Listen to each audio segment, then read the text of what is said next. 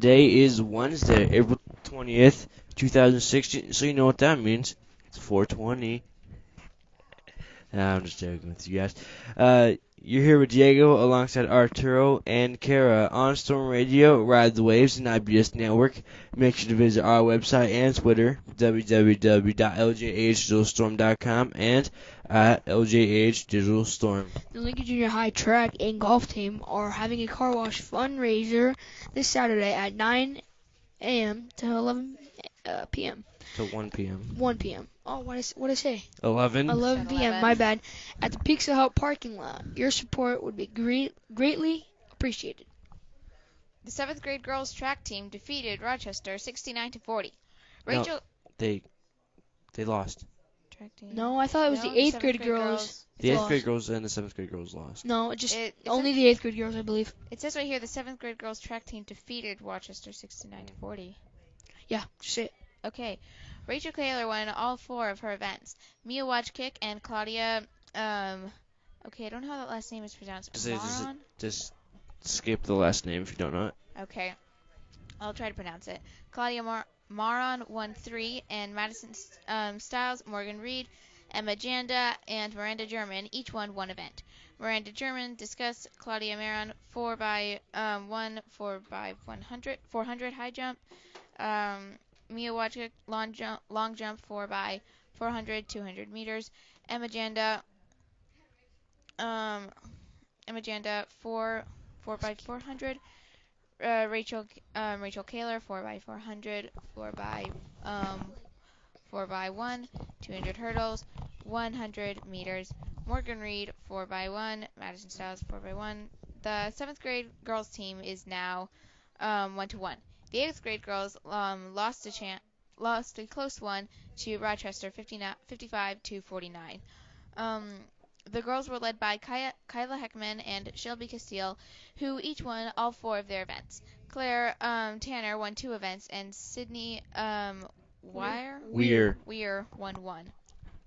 Claire Tanner, high jump 4x1. Kyla Heckman, long jump 4x1, 100 hurdles, 4 meters. Shelby Castile, 200 meters, um, 4x1, 100 meters, 200 hurdles. And Sydney Weir, uh, 4x1.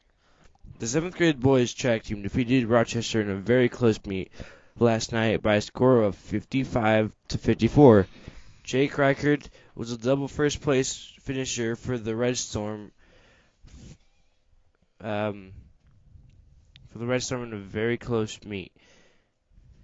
While Dominic Munoz, uh, Teddy Pratt, and Quentin Crawford and Owen Bachman chipped in one win each. Jake Reichard, the 100 and 200 dash. Dominic Munoz, 110 meter hurdles. Teddy Pratt, long jump. Quentin Crawford, shot put, and Owen Bachman in discus. Seventh grade boys record now stands at one to one. The eighth grade boys defeated Rochester last night by a score of 81 to 32. Joe Stiers was a quadruple first place finisher for the Red Storm, while Trey Galloway contributed three wins. Garrett Straymeyer and Blake Davis were double first place finishers, while Cam Van Loo and Bo Manners and Caden Grove contri- contributed one win each.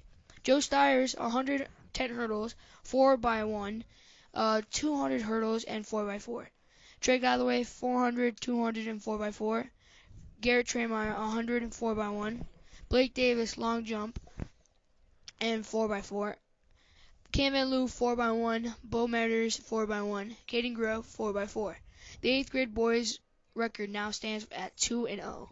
Going undefeated going undefeated for the year. And attention NJHS or National Junior Honor Society members. Are you in, need of service hours? If so, there is an opportunity to help this Friday at Webster's Fun Fair. See Mrs. Steck or sign up on the Google Doc shared through the NJHS Canvas page.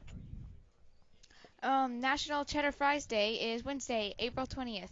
This day is to indulge and enjoy some delicious cheddar fries. Who can resist crispy golden french fries topped with cheddar cheese? Enjoy some cheddar fries. Post photos on social media using hashtag National Cheddar Fries Day or hashtag Cheddar Fries National Nation. Nation. And um, I love cheesy fries. They're so delicious. Do you? I never had cheesy fries. You've, you've never had cheesy fries? Oh, have you ever had hot Cheetos covered in cheese? Those are so good. Hot Cheetos aren't hot, really. No, but they're called hot Cheetos and they're covered in cheese. Alright. It's really No. good. That, that looks disgusting. It actually does look disgusting, but it's actually really good. Um, we'd like to thank the following businesses for sponsoring mass media. Garner Consulting and Design, R&B Car Company, Sugar Shack Bakery, Benefield's Carpet Cleaning Service, His Small Wonders Preschool, Ruoff Home Mortgage, Homeowner Transit Excavating and Landscape, Ben Gilder Funeral Home, Hammer Enterprises LLC, First Source Bank, A Plus Brokerage Incorporated, Kessler Crane, DPW Network, Knight Enterprises Incorporated, Alternate Source Recycling, Sons of the American Legion, Mr. and Mrs. Rettig, Mr. and Mrs. Harrell, and Mr. and Mrs. Gamble. Thanks for tuning in. Enjoy the rest of your day, and we hope you tune in tomorrow.